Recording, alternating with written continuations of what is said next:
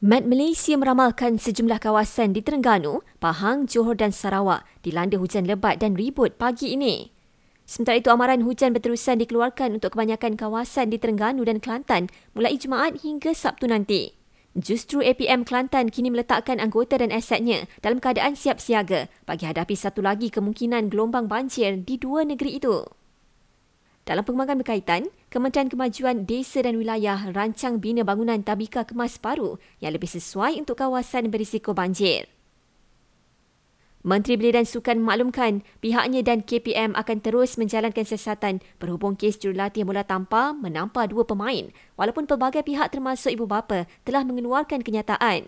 Terdahulu, Hana Yoh mengecam tindakan jurulatih itu sambil menegaskan rakyat Malaysia perlu berhenti menormalkan kekerasan fizikal sebagai cara bagi pematuhan tingkah laku.